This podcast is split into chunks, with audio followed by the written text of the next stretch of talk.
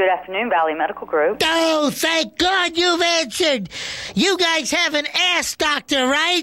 I'm sorry? I said you guys have an ass doctor, right? Are you talking about a proctologist? Yes, Proctodoc. We do have proctologists. He deals with ass problems, right? Yes, sir. What? I've got a very serious dilemma. I was doing my aerobics workout. You see, I do buns of steel every single day, and I do it completely nude because I get a better sweat that way. I was finishing my workout, went into the kitchen, and plopped myself right down on the kitchen chair.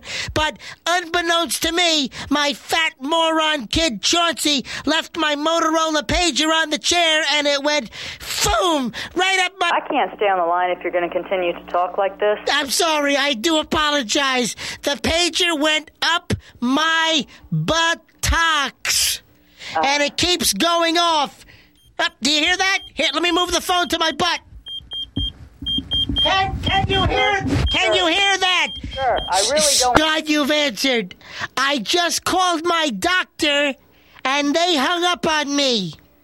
I have one of your pagers, and please don't hang up. It's accidentally stuck in my butt.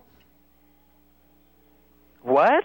I accidentally got my pager stuck in my butt. I'm an elderly gentleman. I'm very large. I sat down on a chair, and my pager's up there. Somebody keeps paging me, and my butt keeps going off. Listen to that. Here, hold on.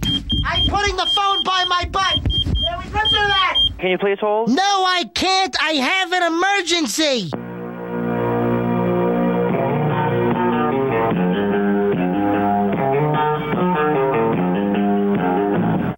Hello? Yes, hello. Can you help me, please? Uh, sir, this is Scott. I'm the manager. And, yes. Uh, right now, we don't have any anybody available that can remove a pager from somebody's ass.